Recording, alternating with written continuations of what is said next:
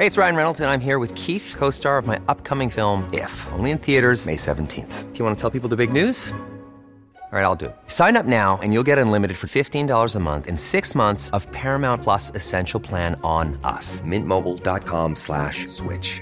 Upfront payment of $45 equivalent to $15 per month. Unlimited over 40 gigabytes per month. Face lower speeds. Videos at 480p. Active Mint customers by 531.24 get six months of Paramount Plus Essential Plan. Auto renews after six months. Offer ends May 31st, 2024. Separate Paramount Plus registration required. Terms and conditions apply if rated PG. Tarde a tarde, lo que necesitas saber de forma ligera, con un tono accesible. Solórzano, el referente informativo.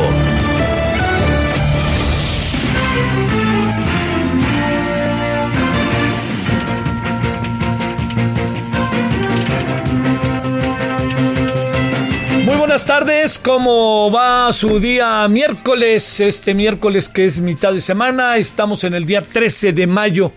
Desde mañana pasan cosas importantes en este proceso de eh, la nueva eh, normalidad, de lo cual vamos a hablar, ¿eh? Vamos a hablar si se dice nueva normalidad o no. Este es un asunto que quien lo acuñó el nombre son los españoles. En España se colocó este, esto que llaman la nueva normalidad cuando empezaron a salir, empezaron a salir a la calle eh, el pasado fin de semana, en fin, así, ¿no? Niños los dejan salir un rato a los parques, etcétera. Entonces, este, pues bueno, ahí está como para, para discutir, debatir y ver. Bueno, primero, gracias que está con nosotros. Eh, Estamos en esta tarde cuando son las 17 con 1 en la hora del centro. Estamos en el 98.5 de FM aquí en eh, Heraldo Radio. Y estamos también, le recuerdo, en, entre otros estados, entre otras entidades, ciudades, en Villahermosa, Tabasco, donde mandamos un gran, gran saludo en el 106.3 de FM. Y también allá en Acapulco, queridísimo Acapulco Guerrero, mandamos un saludo en el 92.1 de FM. Sé que no la están pasando nada bien en Acapulco. Porque Acapulco, ¿de qué vive?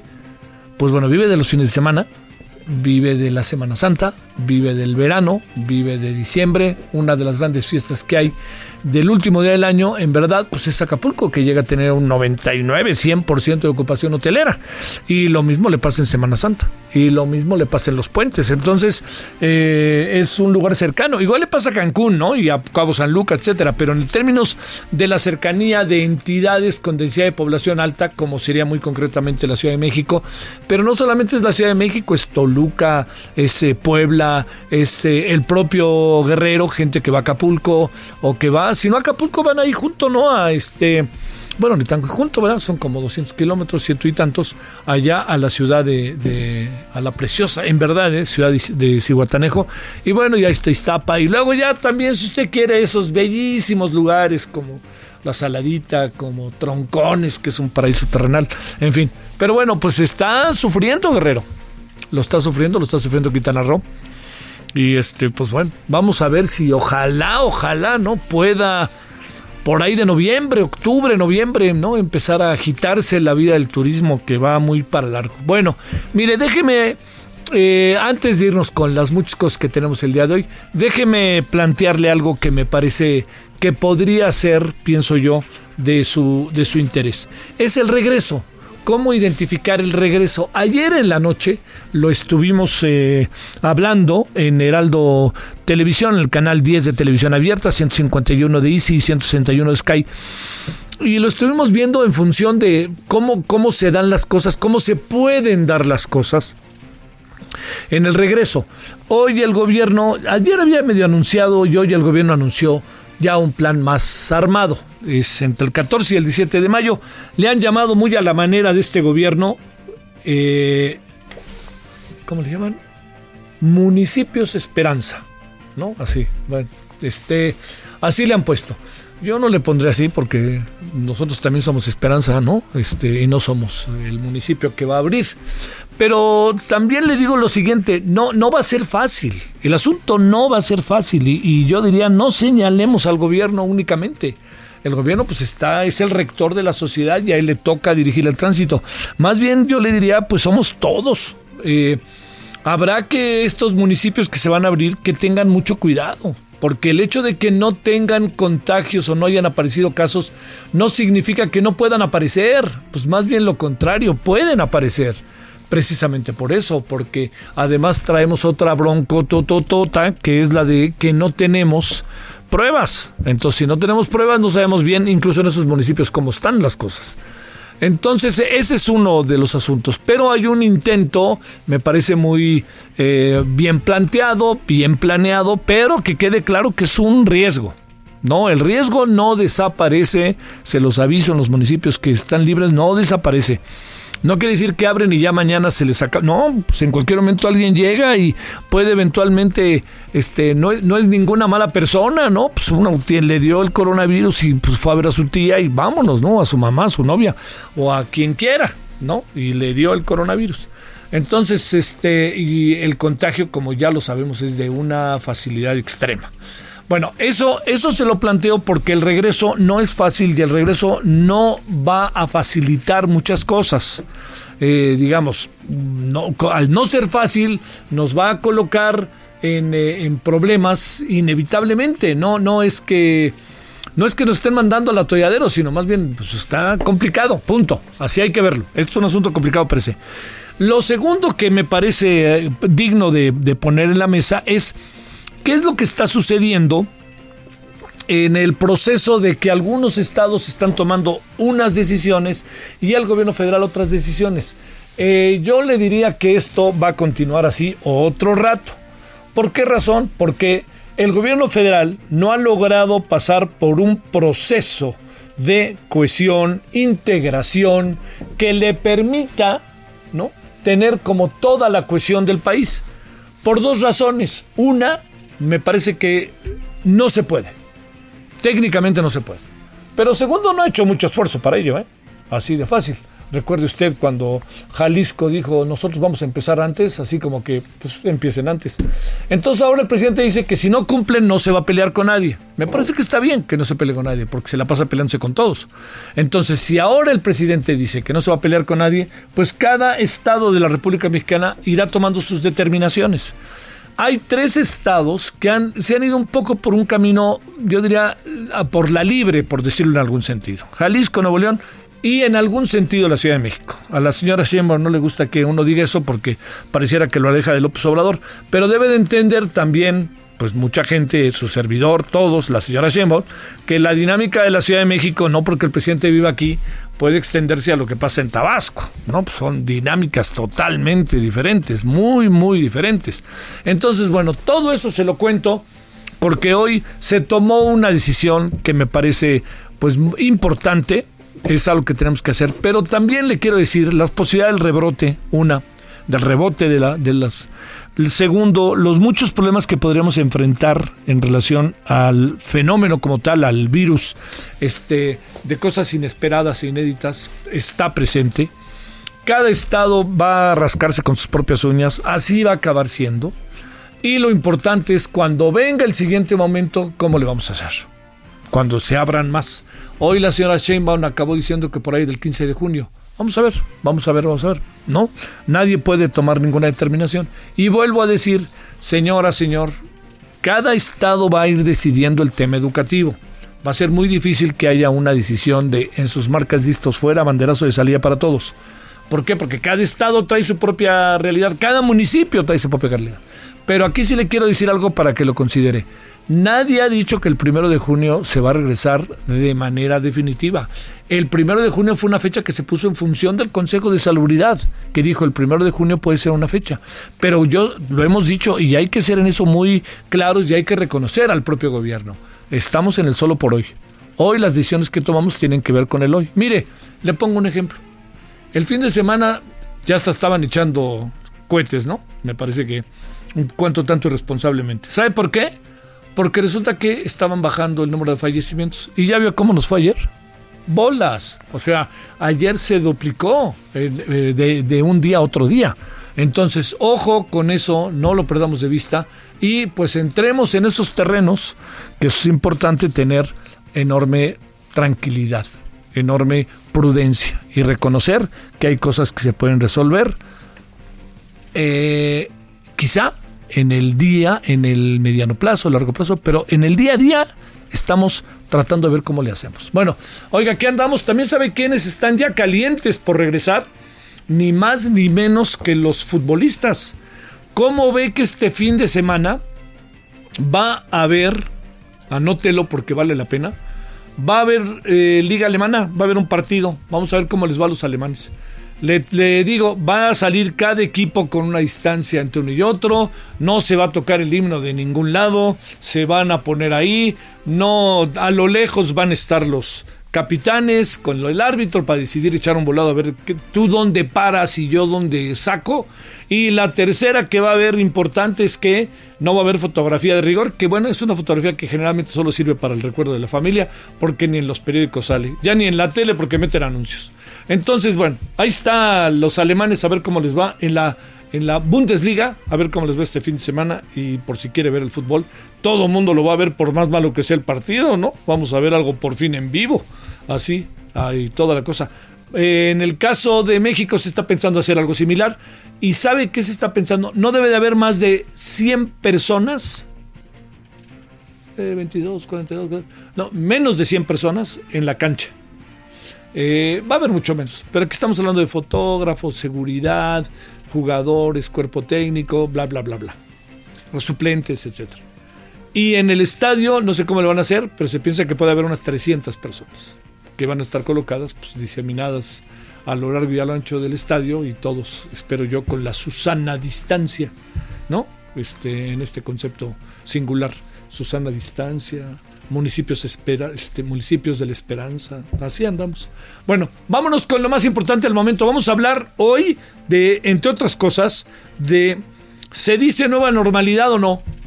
Segundo, otra cosa que vamos a hablar, fake news y cómo distraerte en Google durante la cuarentena. Ahí para que le echen ganas con nuestro queridísimo Ricardo Zamora.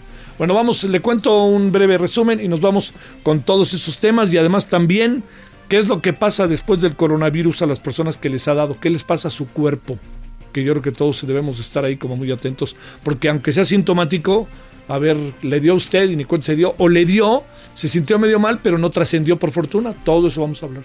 Bueno, vamos con lo más importante, el momento 17, 12 en la hora del centro. Solórzano, el referente informativo.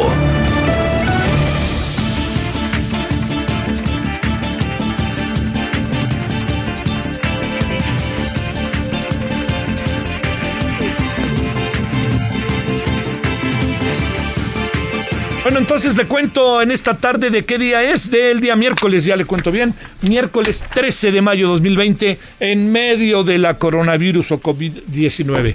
A 51 días de confinamiento, el presidente López Obrador da a conocer el plan de de reapertura económica, educativa, social y cultural que contempla tres fases para el regreso de actividades. El presidente advierte que con el semáforo de color naranja comienzan actividades no esenciales con restricciones sanitarias.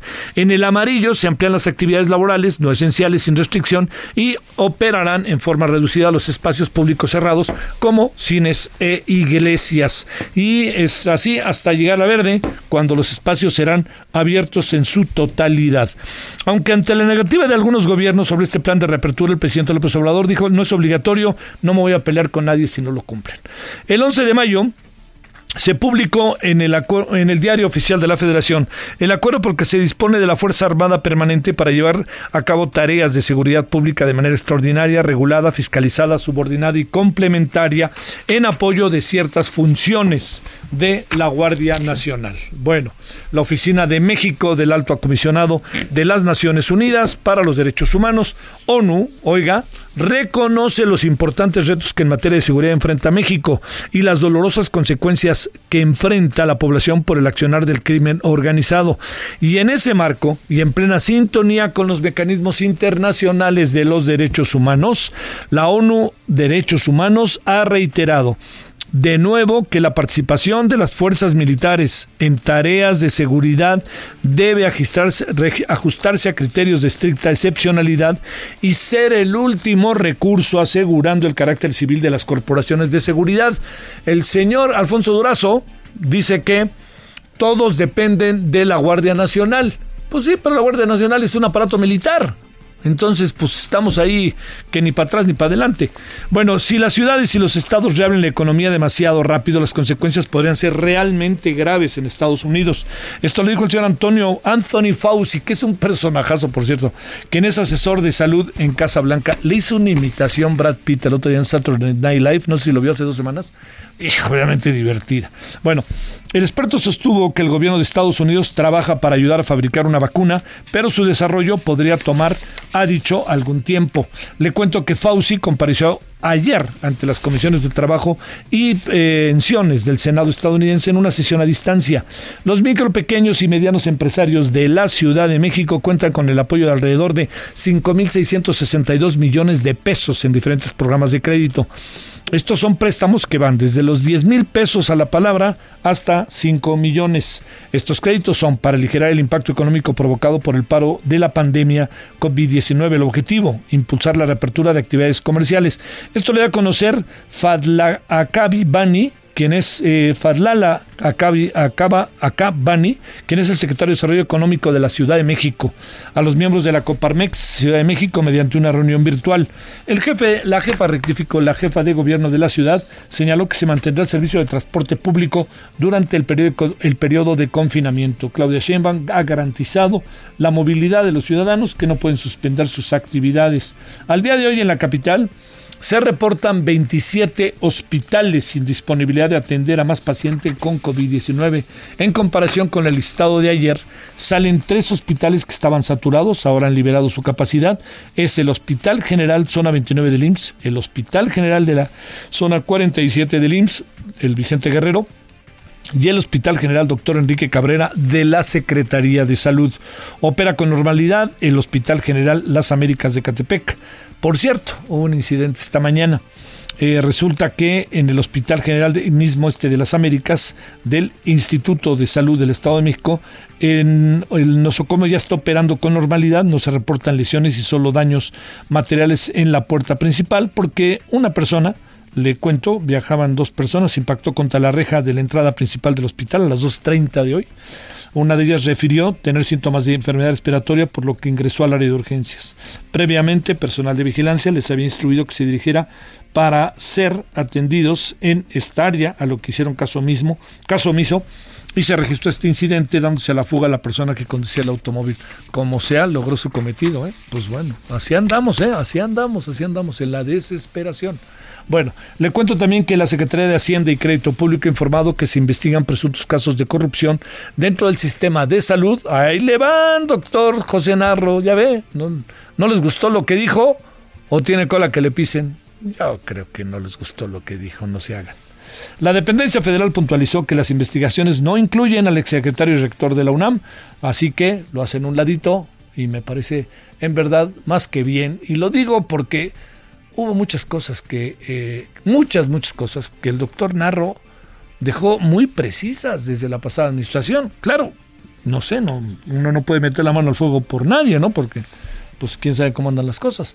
Bueno, y le cuento finalmente que ya suma 1.524.000 personas recuperadas del COVID-19 en todo el mundo, gran noticia, mientras que el número de contagiados acumulados, 4.327.000 casos, y el número de fallecidos, 295.540 personas.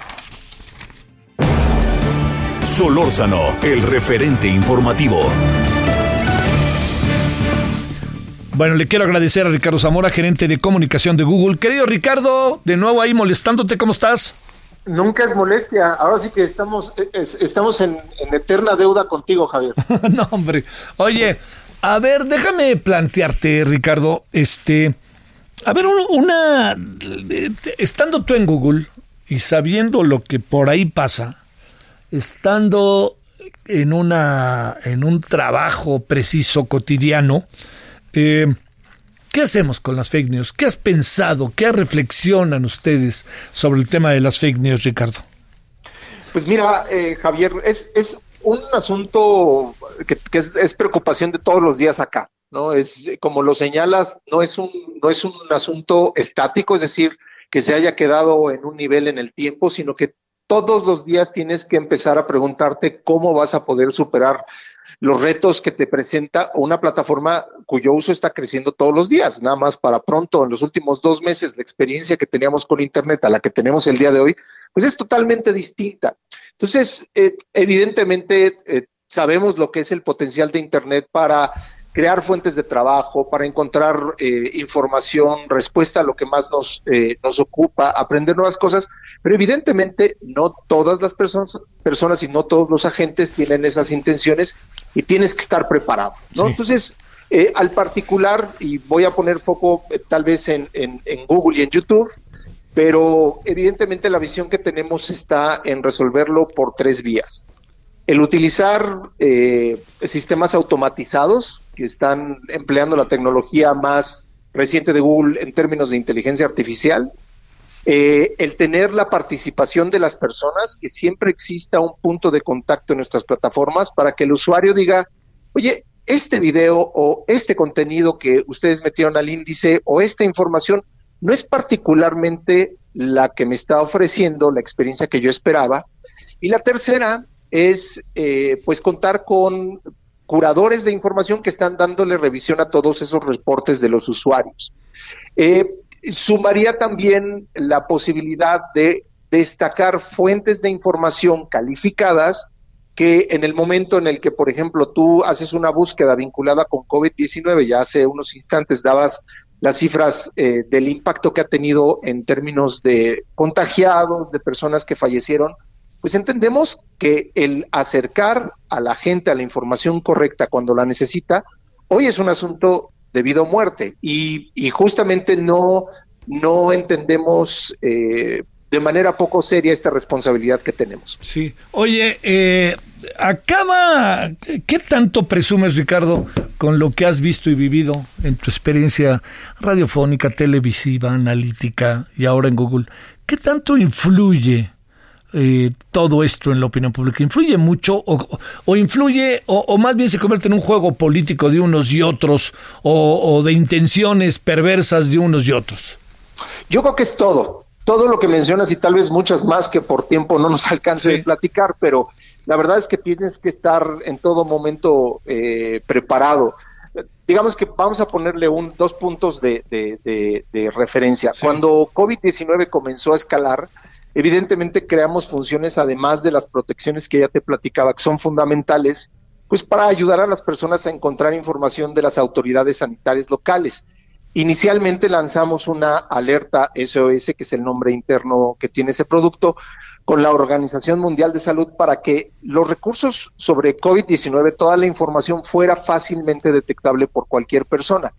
Y esto se ha convertido en una experiencia de búsqueda mucho más extendida que hoy proporciona acceso a información más autorizada junto con nuevos datos y visualizaciones. Dentro de las instituciones que te platico, evidentemente está la Organización Mundial de Salud, está la Secretaría de Salud, que es evidentemente más relevante en términos locales, pero en términos de el combate a la desinformación, si hoy haces una búsqueda, por ejemplo, en, en YouTube de COVID-19, vas a encontrar que estamos destacando el contenido de fuentes acreditadas que esto le va a permitir a las personas evidentemente tener eh, no un medio, sino eh, todo este mosaico de diferentes expresiones que tienen de medios calificados para poder construir un criterio con respecto a una eh, realidad bastante desafiante como es la que estamos enfrentando el día de hoy.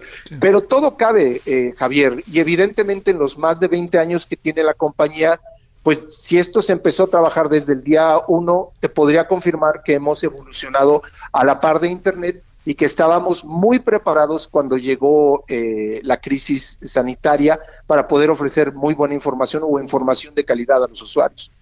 Ricardo Zamora, te mando un gran saludo y mi agradecimiento que hayas estado con nosotros. Encantado y las veces que así se eh, que así encuentres que es útil. Muchas gracias, Javier. Siempre lo es. Muchas gracias, gerente de comunicación de Google. Bueno, son ahora las 17 con 23, casi 24 en hora del centro. Eh, ¿Sabe qué nos vamos a plantear hoy en la noche a las 21 horas en Heraldo Televisión? A ver si nos acompaña.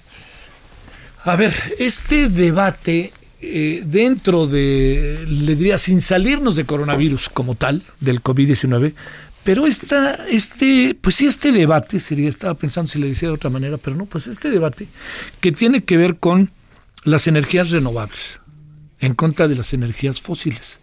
O sea, sobre todo lo, lo, digo porque este se lo planteo porque lo que podría pasar es que el gobierno, en una apuesta definitiva, contundente, como lo ha hecho, por las energías fósiles con Pemex por delante, además con Pemex con una mano adelante y otra atrás, pues se nos vaya también el camión, ¿no? Ahora sí que se nos vaya la posibilidad de meternos a lo que es las energías renovables y entrar a tiempo ante ellas, ¿no? Ya ve lo que dijo todo el presidente, lo que dijo allá en la carretera de, de allá de Mexicali a Tijuana, Tijuana Mexicali. Bueno, vamos a la pausa, estamos de vuelta aquí en Heraldo Radio. El referente informativo regresa luego de una pausa. Estamos de regreso con el referente informativo.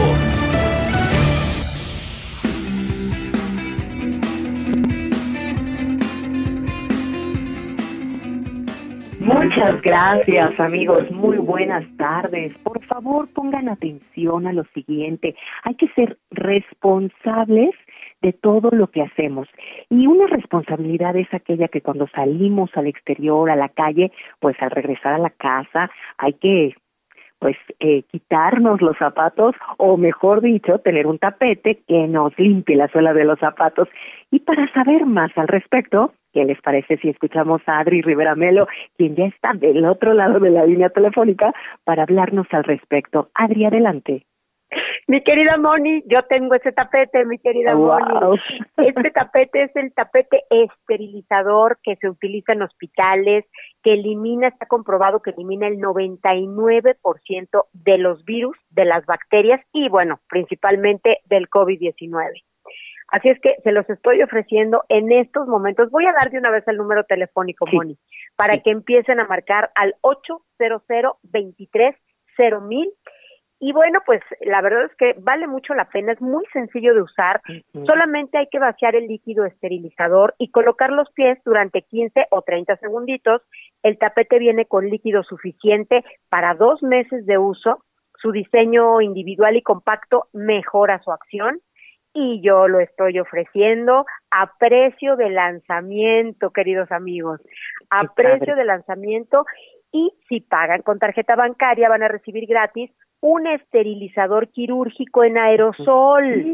Es muy importante que también eh, no olviden visitar hospitalar.mx porque Novirsa es la única compañía con productos de nivel hospitalario y no de uso doméstico, Moni. Hay que hacer hincapié en esto. Así es pues entonces hay que llamar al 800 mil y pedir el tapete hospitalar sin salir de casa. Nos llega, ¿verdad?, a nuestro domicilio. Así es, Moni, se los enviamos hasta su domicilio. Hay que marcar el 800 mil. Les recuerdo, precio de lanzamiento y si pagan con tarjeta bancaria reciben gratis un esterilizador quirúrgico en aerosol. Perfecto. Gracias, Adri. Muchas gracias. Hasta pronto. Y nosotros, amigos, regresamos al estudio. Todavía hay más noticias, más que conocer con Javier Solórzano. Adelante. Solórzano, el referente informativo.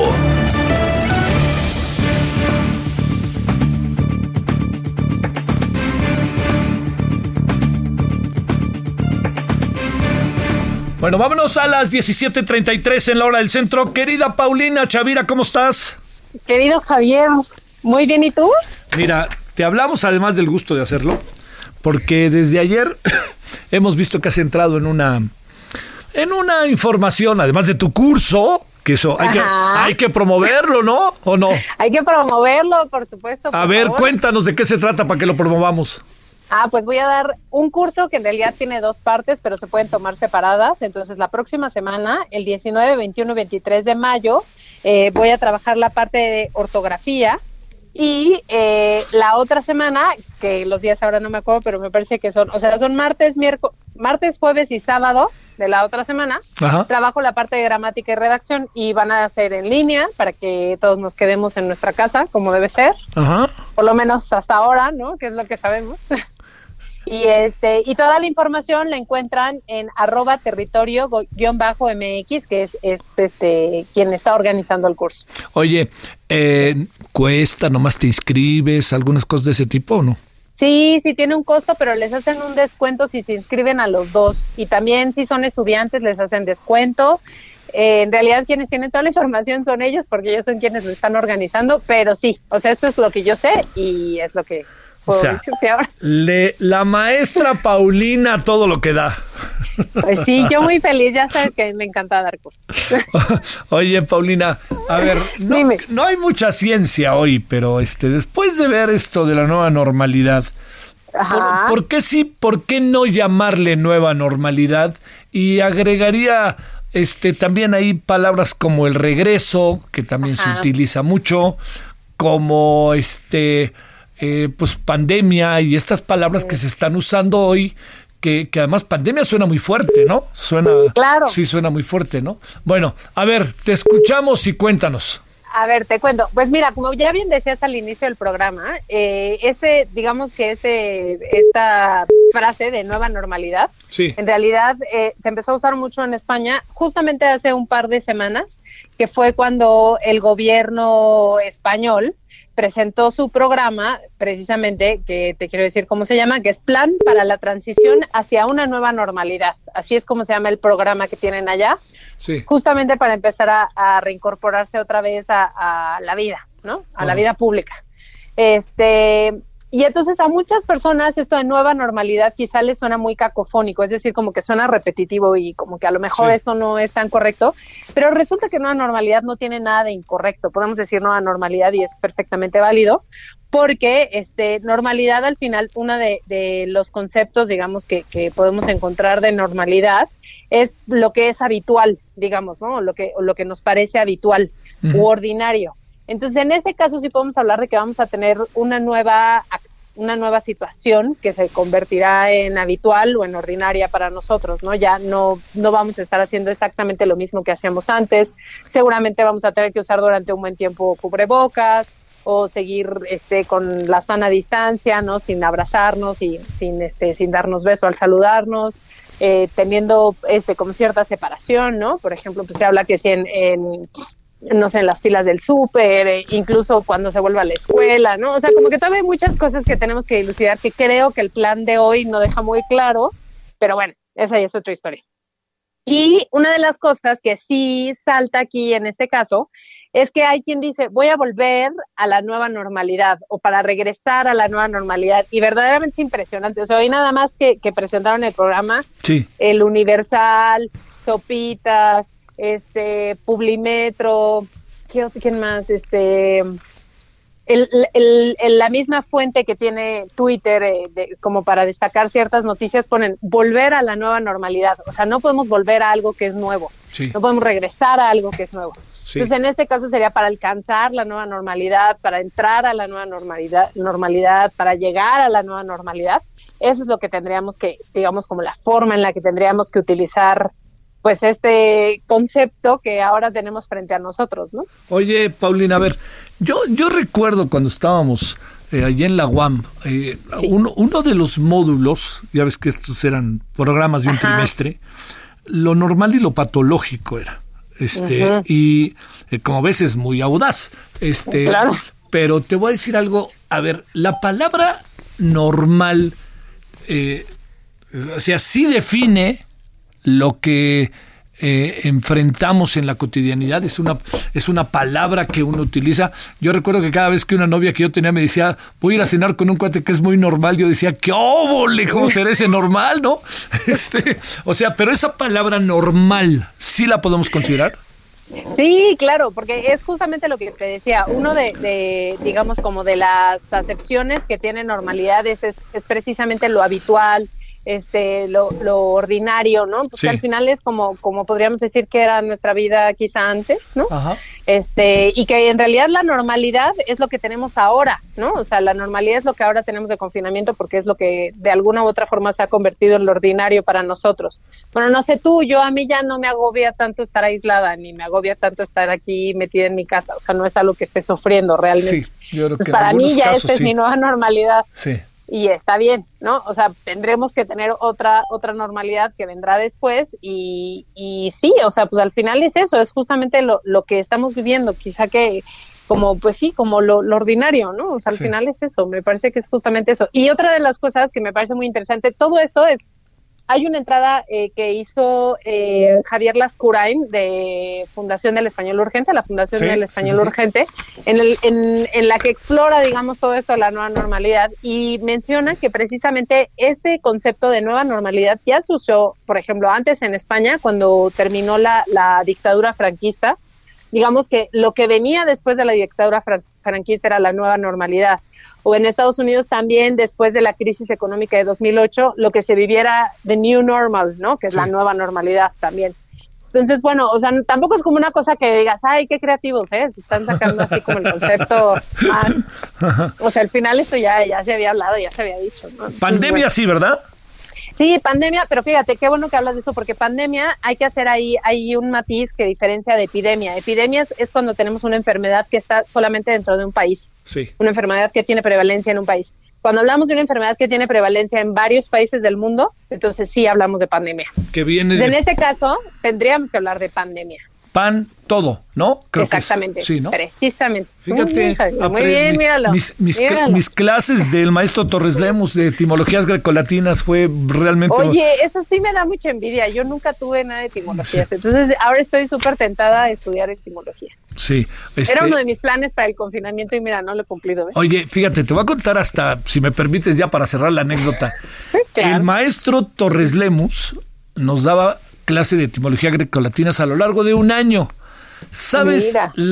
fue mi maestro muy querido, además tenía las manos así enormes y yo siempre me asustaba, es que jugaba frontón, fíjate, pero un ah, verdadero especialista. ¿Dónde crees que un día aprendí la televisión y lo vi? ¿En dónde? En Sábados con Saldaña. ¿A poco? Se encargaba de dar él, junto con otros personajes, los sábados famosísimos, de cómo el, sentido de las palabras, qué significaba una palabra, otra palabra. Fíjate, Paulina, eso tendríamos que hacer, ¿no? Ve, pues cuando quieras, que yo feliz de la vida. Bueno, te mando un saludo. Te mando un beso grande, cuídate mucho. Gracias, Paulina, hasta luego. Bueno, ahora a las 17.41 en la hora del centro. A ver, este, le, le diría yo Hace unos días tuvimos la oportunidad de hablar con el doctor Francisco Fernando Vidal. Fue interesantísimo lo que platicamos con él. Y él, además, pues le vivimos agradecidos porque ya nos permitió conocer a la doctora Brenda, que resultó verdaderamente, como él, una un impresionante interlocutor. Entonces, doctor Fernando Vidal, médico internista, cardiólogo del Instituto Nacional de Enfermedades Respiratorias del INER. Doctor, gracias de nuevo que andas por aquí. Muchísimas gracias, José, por la invitación y aquí a tus órdenes. Bueno, oye, a ver, doctor, eh, déjame plantearte, este, eh, ayer de lo que no platicamos con la doctora, más bien por mi culpa, auténticamente, fue que al final no nos detuvimos tanto en algo que es importante. A ver, una persona que ya pasó el coronavirus, cuáles son los efectos que tiene de toda índole, pero también pensando en los físicos, qué le pasa a su cuerpo, puede salir a echarse una cascarita, puede salir a, hacer gimnasia, puede, puede todo eso o ya no, o cómo se ponen las cosas, doctor. Ok, es algo muy interesante porque muchas de las cuestiones que se van a preguntar al respecto serán esas. De las partes más importantes es, y que la gente se pregunta, ¿qué va a pasar con la gente que tuvo un, el COVID-19, el COVID-19 pero que tuvo impacto importante. No es lo mismo hablar del leve, el que tuvo un moderado, o el que tuvo una cuestión de intubación, el que tuvo una, un COVID tan grave que lo lleva a una situación extrema de riesgo de mortandad. Eso es un punto importante que hay que considerar. Posiblemente los que tienen una patología leve o moderada van a quedar con esa secuela psicológica de en qué momento van a volver a pasar las cosas, cómo quedé dentro del organismo, cuándo me reintegro a, la, vida social, y eso pues es una, una cuestión importante. 14 días después de que no pasó nada, no te complicaste, hay que esperar a lo mejor un periodo de convalecencia, quizás otros 14 días más, y podré reiniciar las actividades poco a poco. Recuerda que tuviste un virus y que no te da inmunidad y que puedes volver a contagiarte, entonces tienes que evitar muchas de las cuestiones que estamos comentando. Pero aquella gente que realmente estuvo en la terapia intensiva, que estuvo intubada, muchas complicaciones pueden presentarse. Tan solo la gente se puede preguntar qué va a pasar con nuestros pulmones de aquellos que tuvimos una situación tan emergente, importante, estar intubados. De las cosas más importantes que se tienen, porque el oxígeno es de muy largo tiempo aplicado a los pulmones, el, el oxígeno también condiciona fibrosis pulmonar, condiciona toxicidad pulmonar. Sí. La otra cuestión, que estos pacientes van a quedar posiblemente con secuelas importantes, con algunos boquetes en el pulmón, como si tuvieran problemas de POC, o van a quedar con lo que se tiene la, fibrosis pulmonar. La otra cuestión es que queden con una hiperreactividad bronquial. ¿Eso qué quiere decir? Que el pulmón va a quedar tocado en estos pacientes y va a complicar mucha la situación posterior de vida. Estos pacientes tienen que ser valorados posteriormente por neumólogos, por especialistas, para ver cuál fue la secuela, tanto restrictiva o obstructiva, que va a quedar en su pulmón, para poder determinar no solo estudios, sino de tipo de tratamientos agregados. Ahora, la otra cuestión es que aquellos pacientes que han tenido una neumonía, por estudio en la Universidad de Massachusetts ya ha determinado que complicaciones cardíacas, renales y cerebrales se van a presentar posterior hasta en un 40% más de estos pacientes con riesgo de tener este tipo de problemas que hemos comentado. Y no solo eso, la situación de la terapia intensiva, la patología eh, eh, importante de estar inmóvil, el riesgo de trombos, de ser anticoagulados, el riesgo de tener problemas neuromusculares. Eso quiere decir que van a quedar con una afección muscular que va a requerir posiblemente rehabilitación. En España se acabaron los fisioterapeutas y no se les pudo dar tratamiento por el contagio a este tipo de pacientes. Y los pacientes después de terapia intensiva quedan con una lesión neuromuscular tan importante que hay que tener en consideración.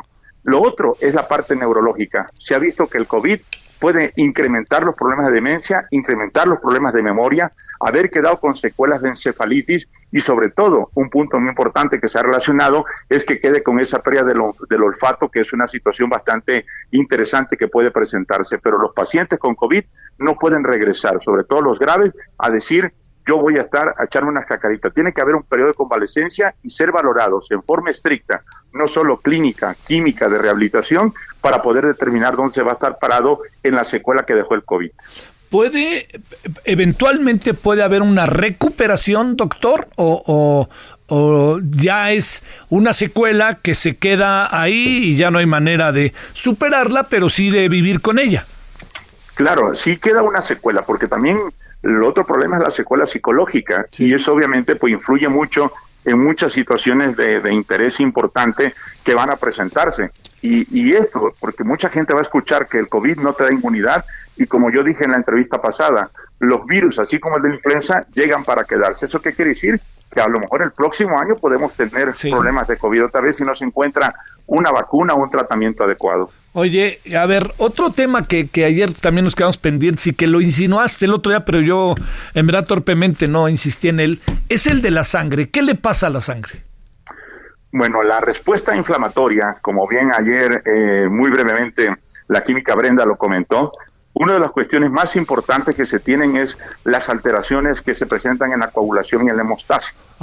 Uno de los puntos muy importantes cuando nació el COVID, y esto en, en China, fue el hecho de que una sustancia, que es un marcador de inflamación, que ese es una sustancia que indica la presencia de coágulos, es el dímero D.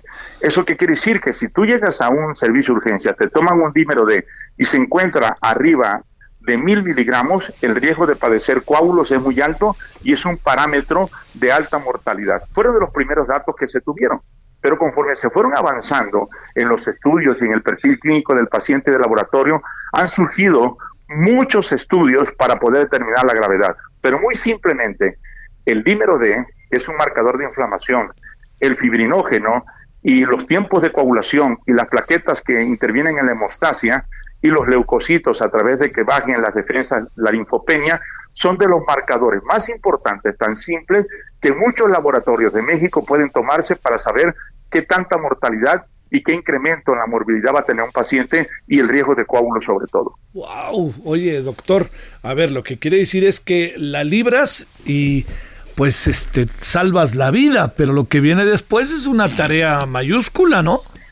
Claro, por supuesto, el punto de, de decir porque sobre todo nos conocemos mucho. Es más, si tú ves en este momento a nivel mundial, uno de los puntos más importantes que están invitando a la gente convaleciente después del el COVID grave a que done plasma para tratar de sacar una, una, una inmunoglobulina hiperinmune que sea parte del tratamiento a esa respuesta inflamatoria del virus para tratar de evitar enfermedades subsecuentes. Es algo que está a nivel mundial sonando. En México, la COFEPRIS está por lanzarlo, por aprobarlo, pero ya en Estados Unidos, la Federación Americana de Drogas ya dio las recomendaciones para poder a todos los convalecientes de COVID, sobre todo grave, por la carga viral tan importante y la carga de anticuerpos que tienen, acudir a donar plasma en ciertas consideraciones que tienen que ser valorados por el hematólogo para poder ese plasma convertirlo en una defensa contra el organismo. En Nuevo León, los primeros que utilizaron en México fueron ellos y vieron una respuesta satisfactoria para disminuir la gravedad y la mortalidad de estos pacientes.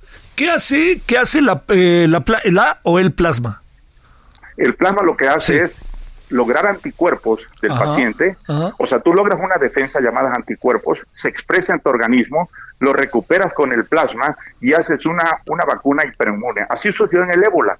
Por eso no hubo tanto disparo. Agarraron plasma de los pacientes con ébola y de esa manera lo inyectaron a los pacientes que estaban en gravedad y eso condicionó menor mortalidad. Oye, doctor, ayer la tasa de defunción fue este, muy significativa, quizá la más, la más alta desde que empezó el coronavirus.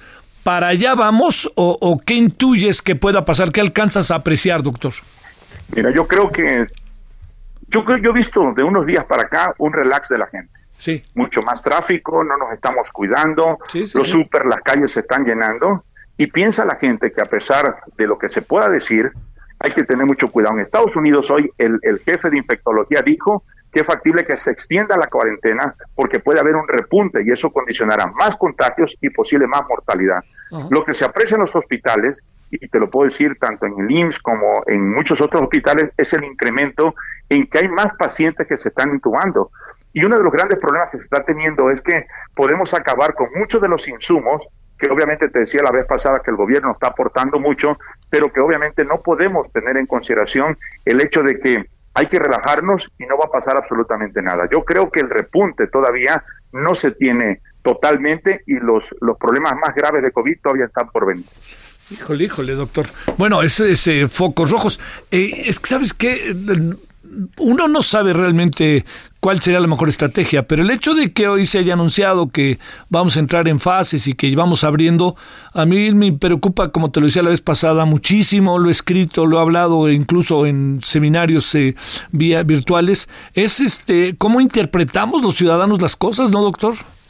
Yo creo que sí es el punto. Yo creo que la parte del ciudadano tiene que poner su papel. ¿Y eso qué significa? Cuidarse más, usar el subreboca, no relajarse, utilizar las medidas que se han venido diciendo, evitar el contacto, la sana distancia y todo eso. Y ante los síntomas, acudir al médico para tratar de evitar los contagios a nivel familiar o a nivel grupal.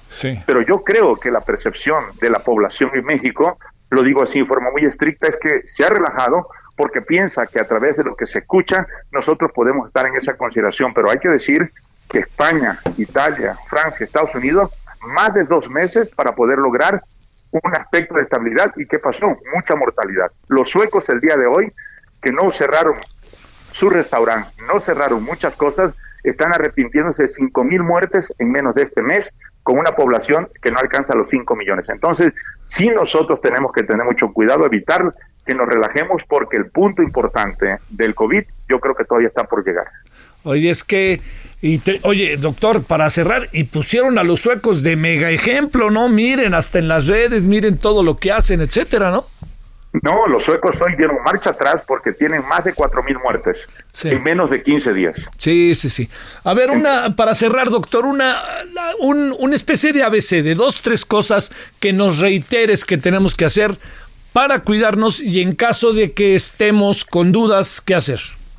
Yo creo que un punto importante, no relajarse, seguir con la cuestión del cubreboca, la sana distancia, seguir con todo aquello que se ha normado desde el principio para evitar mayores contagios y mayores complicaciones. Gente que tenga algún problema, fiebre, tos, prea de, eh, de eh, eh, una falta de aire o diarrea o manifestaciones agregadas a lo que se ha venido diciendo, pues acudir al médico para tratar de saber si realmente es positivo, tiene ese problema y evitar más contagios. Y obviamente comentar que es importante que aquellos pacientes que tuvieron que estuvieron intubados, tienen que tener una vigilancia muy estricta para saber cómo están. Y a los que tuvieron enfermedad leve y moderada, tampoco confiarse porque, ya te decía, el virus no da inmunidad y puedes volver a tenerlo y volver a ser parte del contagio. Y la respuesta inmune que puedes tener, que no la conocemos, puede ser de tanta magnitud que de ser leve en un, en un previo puede ser grave ahora. Ay, doctor, bueno, pues estamos en eso, doctor, no hay que hacerle confianza. Yo creo que hay mucho de cierto en lo que dices y el lenguaje utilizado por la autoridad, la verdad, doctor, debe ser diferente. Pero bueno, muchas gracias, doctor, de nuevo, te estaremos buscando. No, claro, José, a tus órdenes. Javier, Javier, Javier. Javier, perdón. No te preocupes, Javier, perdón. No te preocupes. Estamos en contacto y, y, bueno, a tus órdenes para cualquier aclaración o duda o si hay alguna otra cuestión en la que podamos servirte, con mucho gusto estamos Ah, pendientes. Ahí te estaremos buscando, doctor, y mi agradecimiento que estuviste con nosotros. No, muchísimas gracias, Javier. Hasta Sí. luego, gracias. Ah. Bueno, esto es la maravilla del Instituto Nacional de Enfermedades Respiratorias. Son buenísimos, están en la jugada, están atentos, están ayudando como pocos, tienen todo absolutamente enfrente. Eh, digo, no tienen, están, tienen todo en medio de la adversidad, este, echándose para adelante como pocas como pocas instituciones, así se lo digo. Nos vamos, nos vemos a las 9 de la noche, vamos a hablar de energías renovables, no renovables en Heraldo TV. Hasta aquí, Solórzano, el referente informativo. Ever catch yourself eating the same flavorless dinner three days in a row? Dreaming of something better? Well, HelloFresh is your guilt-free dream come true, baby. It's me, Kiki Palmer. Let's wake up those taste buds with hot, juicy pecan-crusted chicken or garlic butter shrimp scampi. Mm. Hello Fresh.